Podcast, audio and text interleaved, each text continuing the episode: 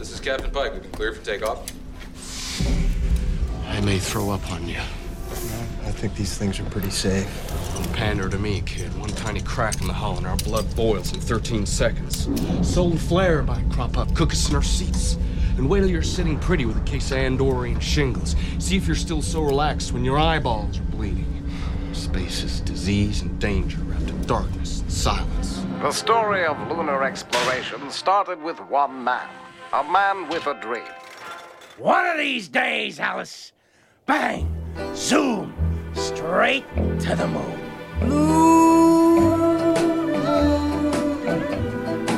You saw me standing alone without a dream in my heart, in my heart. Hello and welcome to the Fabisch Factor Film Podcast. I'm your host, Kurt Fabisch. Again. On this episode, I'm talking about the scariest space movie since Alien, First Man. It's one small step for man, one giant leap for mankind. Damien Chazelle. In just four years, he's quickly put himself in the top tier of the best filmmakers working today. In 2009, he made a film called Guy and Madeline on a Park Bench, which I have not seen yet. But it's in 2014 where he made his proper debut to the world with a little movie called Whiplash. Not quite my tempo. It's all good. No worries. Here we go. I could spend all day talking about how much I love that movie. The unbelievably terrifying and at the same time hilarious performance by J.K. Simmons as Fletcher. What the fuck are you looking for? There's no pot of gold down there. Re- Are you re- adjusting the seat, really? That's been your fucking problem the whole time, the seat height. So now you have it, right? One of the very best character actors, giving truly one of the finest performances in the history of film. I'll tell you, man, and every Starbucks jazz album just proves my point, really.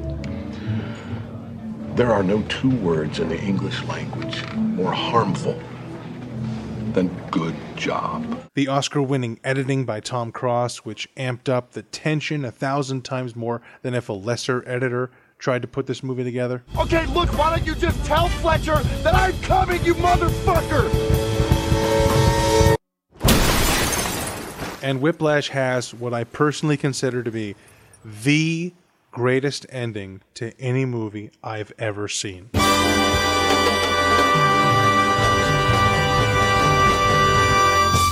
Whiplash, directed and written by Damien Chazelle, instantly made it sure I'd follow his work forever. Or don't. I don't give a shit. Then, in 2016, along with co writing the screenplay for the outstanding post apocalyptic thriller 10 Cloverfield Lane, Everyone outside of here is dead. Chazelle, after making such a dark, intense, seat gripping drama about music with Whiplash, goes in the complete opposite direction and makes a romantic musical comedy, and that's La La Land. It feels really nostalgic to me. Is That's it too the nostalgic? point. Yeah, That's- are people gonna like it? Fuck them.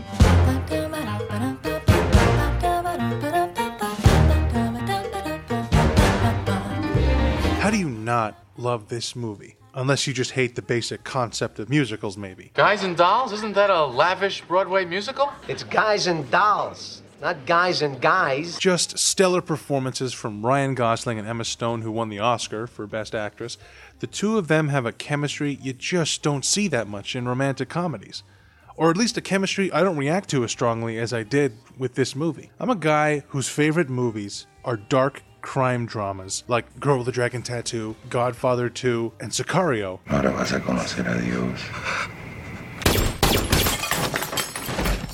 So when I tell you I was dying to see these two characters fall in love and stay in love, it means this movie really did a number on me. Another excellent screenplay by Chazelle and his dazzling direction mixing drama, comedy, and of course sensational musical numbers, no doubt all added up to him being the youngest ever winner for Best Director in Oscar history. And the Oscar goes to Damien Chazelle, La La Land.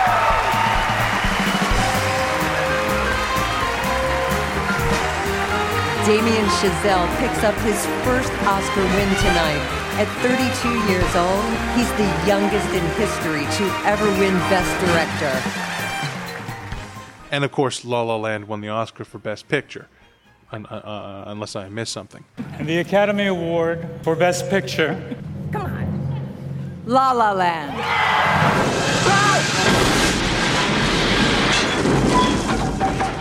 And so here we are once again, just two years after his last movie, and Damien Chazelle only directs this time with First Man. Neil, if his flight is successful, you'll go down in history. What kind of thoughts do you have about that? We're planning on the flight being successful. Damn, that is a big mother. It'll go up like a half kiloton A bomb if it blows. The vehicle's not safe. We need to fail down here so we don't fail up there. This isn't just another trip, Neil. You're not just going to work. Do you think you're coming back?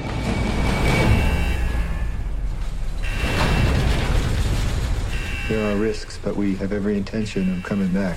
It's one of these biopics where everyone in the audience knows the story. It's the long awaited movie, meaning I can't believe how long it took for someone to make this movie about Neil Armstrong, the first man to walk on the moon. The movie opens with Neil Armstrong, played by Ryan Gosling, as a test pilot flying into the atmosphere and having to force his way back down to Earth. It's one of the most nerve wracking openings to a movie I've seen since Saving Private Ryan. Claire Foy plays his wife Janet, and the movie begins with the death of their two year old daughter who succumbed to brain cancer, and this very much sets the tone for the rest of the movie. I mean, when you open with the main character's daughter dying, you know you're not in for an action movie. And the movie goes through Armstrong's career with NASA, his part in the Gemini space program, and the beginnings of the Apollo space program, and of course, climaxing with the Apollo 11 mission. On paper, this is all very familiar material. Pretty much same old, same old. Been there, done that. But of course, how it gets from the Earth to the moon is another story.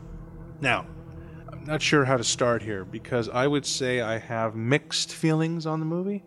I can start by saying everyone in the world should see this movie, and everyone will remember this movie for years to come. But I'm not sure how many people will enjoy this movie, if that makes sense. Not the hero we deserved, but the hero we needed. First Man falls into a subgenre of movies I'm a massive fan of, which is just movies about NASA. Real world, or even if they're sci fi, contemporary or grounded movies about NASA and space exploration. Now, sci fi movies that fall into this would be Gravity and Interstellar. The good parts of Interstellar, anyway, not so much the mystical bookshelf stuff. It's such a fine line between stupid and, and clever. But more so, I'm talking about non-fiction movies like Apollo 13. Uh, this is Houston. Uh, say again, please. Houston, we have a problem. And the right stuff. Hey, Ridley. Yeah. You got any beamers? I might have, Miss Dick. Well, loan me some, would you? I'll pay you back later. Fair enough. Uh, which are two of my very favorite films. It's impossible not to compare First Man to these two, since many of the same characters appear in all three films. Like, you can watch either movie and you know the stories of the other two are happening at the same time. For example, the Apollo 1 tragedy, which took the lives of three astronauts, including Mercury astronaut Gus Grissom, is dramatized in First Man and is referred to in both The Right Stuff. Four years later, astronaut Gus Grissom was killed, along with astronauts White and Chaffee, when fire swept through their Apollo capsule. And in one gorgeous scene in Apollo 13. Dad, did you know the astronauts on the fire? Yeah, yeah, I did. I knew the astronauts in the fire. All of them. Could that happen again?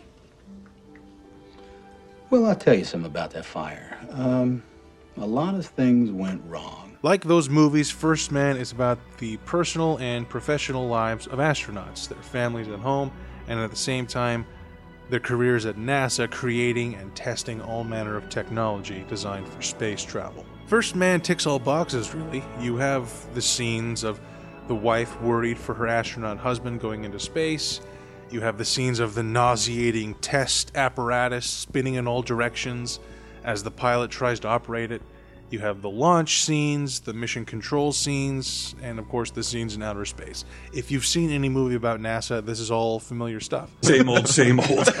now, what separates it from other NASA films is what makes this movie stand alone but it's also what keeps me from loving this movie like the others, and that's this movie's tone. First Man is not written by Damien Chazelle, I'm not entirely sure why, but instead is written by Josh Singer, the Oscar winning writer of Spotlight. You're going to give me the names and the names of their victims.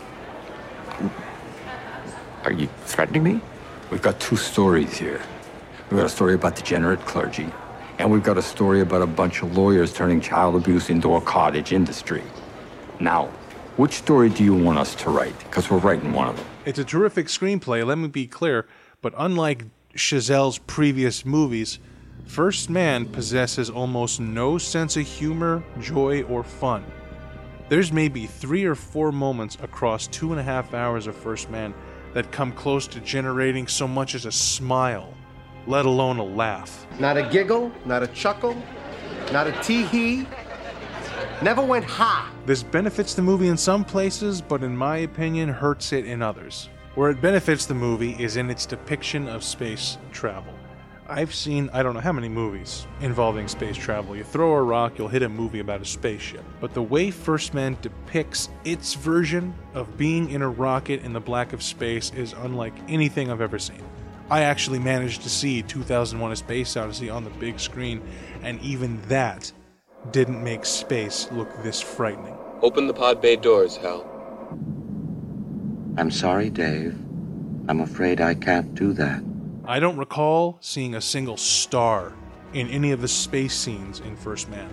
When Armstrong looks out a window of his ship, it's an empty void of darkness, and this disturbed me to no end. I felt no sense of wonder or excitement about space in this movie. I was terrified and petrified, and frankly wishing this movie would cut back to Earth as soon as possible. I don't belong here. We have a winner. I want to go home. First Man is not a horror movie by any means, but the scenes in space in this movie are among the most frightening things I've ever seen in a movie. And that's before anything goes wrong in a spaceship, like, say, a thruster misfiring, sending the Gemini 8 craft spinning out of control. Whoa, that isn't good. Star Wars makes space fun. 2001 made space mys- mysterious. And what's more, the um, evidence seems pretty conclusive that it hasn't been covered up by natural erosion or other forces. It seems to have been deliberately buried. Deliberately buried. Deliberately buried. and First Man makes space a very scary place to be. Now, where this dead serious tone might hurt the movie for me is in its earthbound scenes. The scenes of the Armstrong family. Now, in The Right Stuff, there are several scenes uh, of the astronauts and their wives. They're the heart of the movie, really. You get a bulk discount on so many great screen romances in one movie with The Right Stuff. Forget it, Flyboy. You'd never catch me. I believe I will. Can't be done. For instance, the scene of John Glenn on the phone with his wife Annie as reporters are trying to interview her as Glenn's about to uh, go up into space. There's no way for this not to sound corny, but it's one of the most beautiful depictions of love between a man and a woman I've ever seen in a movie. They are not coming in. And I will back you up all the way 100% on this, and you tell them that. Okay? I don't want Johnson or any of the rest of them to set as much as one toe inside our house. Okay. You tell them that that astronaut John Glenn told you to say that. all right? yes. Or in Apollo 13, the relationship between Jim and Marilyn Lovell is just fantastic. Like the night before the launch, where the families visit the astronauts, but they're divided by a rope barrier and a bit of space. And Marilyn says she won't be there because she's been at tons of launches before, but really she's terrified for her husband. And so Jim Lovell stands there alone watching his fellow astronauts say goodbye to their wives. But then Marilyn shows up anyway, and it's just heartwarming. Well, hey, that looks like Marilyn Lovell. But it can't be. She's not coming to the launch. I heard it was going to be a hell of a show. So who told you that? Some guy I know. You can't live without me. First Man contains nothing resembling these kinds of scenes I'm talking about. The scenes among the Armstrong family are almost brutally cold and without warmth of any kind. Now, this is by design, I'm sure. It adds to the general sense of tension in the movie, but it makes for rather unpleasant viewing at times. For example, when Neil Armstrong, afraid himself of this Apollo 11 mission, he plans to leave without saying goodbye to his children. This brings about a painfully sad scene between Neil and his wife, and eventually his children, where he confesses he can't be sure he'll ever come home. This is very sad stuff. This tone I'm talking about culminates in one scene. Now, spoiler alert if you don't know the story, but they go to the moon and they made it back. And afterward, the astronauts are put into quarantine in case they came back with moon related diseases, I guess. The bean counters told me we literally could not afford to buy $7 worth of moon rocks, much less 70 million. Bought them anyway, ground them up, mixed them into a gel. And guess what? Ground up moon rocks are pure poison. I am deathly ill. And we have Neil and Janet meeting in a room where they're divided by a sheet of glass. Reunited for the first time since Neil left the planet. And they don't so much as crack a smile when they see each other. Neil kisses his fingers and stamps them on the glass, and Janet touches this spot on the glass from her side. And that is the extent of the heartwarming side of this movie.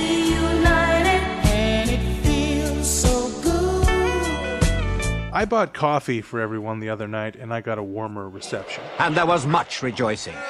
Again, this is what they're going for, and the film is based on the biography of Neil Armstrong's life, so I'm going to assume maybe this is an accurate depiction of their marriage, but quite frankly, I just would have preferred seeing some sense of warmth between these two just to make the movie a little more pleasant to sit through. I thought the cold of space would be hard enough to stomach in First Man. It was almost as bad back on Earth. I hate you.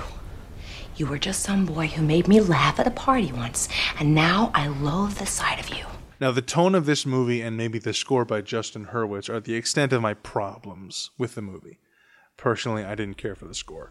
Uh, the movie was way more effective when it was dead silent, and I felt the theremin infused score was just too weird. I just prefer the type of music like James Horner came up with in Apollo 13 when we're talking about, you know, astronaut music.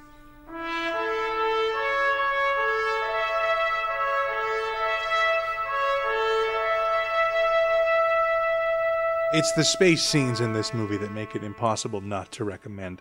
Just when I thought I'd seen space depicted every way possible, Damien Chazelle, of all people, comes along and gives us space travel scenes that would make Stanley Kubrick proud. But by far, the best scene in the movie is when we do finally arrive on the moon, and words cannot describe what happens in this movie when we get there. You gotta see it for yourself. But I've never been so scared during a scene where I know it's going to end well. That's how you know this movie is effective, where the movie has you scared of what's going to happen with the Apollo 11 flight. Buzz looking alien! Where? Excellent performances by Ryan Gosling and Claire Foy. Uh, the movie has a great cast, even if they don't get to say all that much in this movie, as the movie plays a lot with silence. But the entire cast is great with guys like the never not great Kyle Chandler. But it's not a good disease. What is a good disease? Poison ivy. Athlete's foot. As Mercury 7 astronaut and NASA top brass Deke Slayton. And especially the always great Corey Stoll. Sir, three days ago you predicted. I'm talking about fucking natural gas. As Buzz Aldrin, as a more boastful astronaut compared to Armstrong, who's a man who lets his actions do the talking. Buzz Aldrin, the second man on the moon. Second comes right after first. Ryan Gosling here continuing what is turning out to be one of the great runs an actor has had in recent years with movies like Blade Runner 2049, The Nice Guys, La La Land, and now First Man. Damien Chazelle cements his place as one of the great directors of the 21st century with First Man. With this, Whiplash, and La La Land, there doesn't seem to be anything Chazelle can't accomplish behind the camera. I wish I could say First Man was my favorite movie of his, but that's still Whiplash. Yeah, I guess maybe you don't have it. And I wish I could say First Man was my favorite film of 2018, but I got a couple of movies ahead of it right now, such as Avengers Infinity War. What master do you serve? What master do I serve? What am I supposed to say, Jesus? You're from Earth. I'm from Earth, I'm from Missouri. Yeah, that's on Earth, dipshit. What are you hassling us for? Fahrenheit 11.9, or my current favorite film of the year, which is Mandy. Cheddar Goblin, did you eat all the macaroni and cheese? Nothing's better than cheddar. Cheddar Goblin. The coldness of the drama holds this movie back a bit for me to where I simply can't love it as much as something like The Right Stuff, which is in my all time top 10 of films. But the scenes in outer space in this movie are going to make it a classic for sure. First Man is not a feel good piece of entertainment, but it's a dark, mesmerizing drama about one of the greatest accomplishments in human history. And it is one of the best films of 2018. Now I'm no longer alone without a dream in my, my, my, my heart, without a love of my, my, my.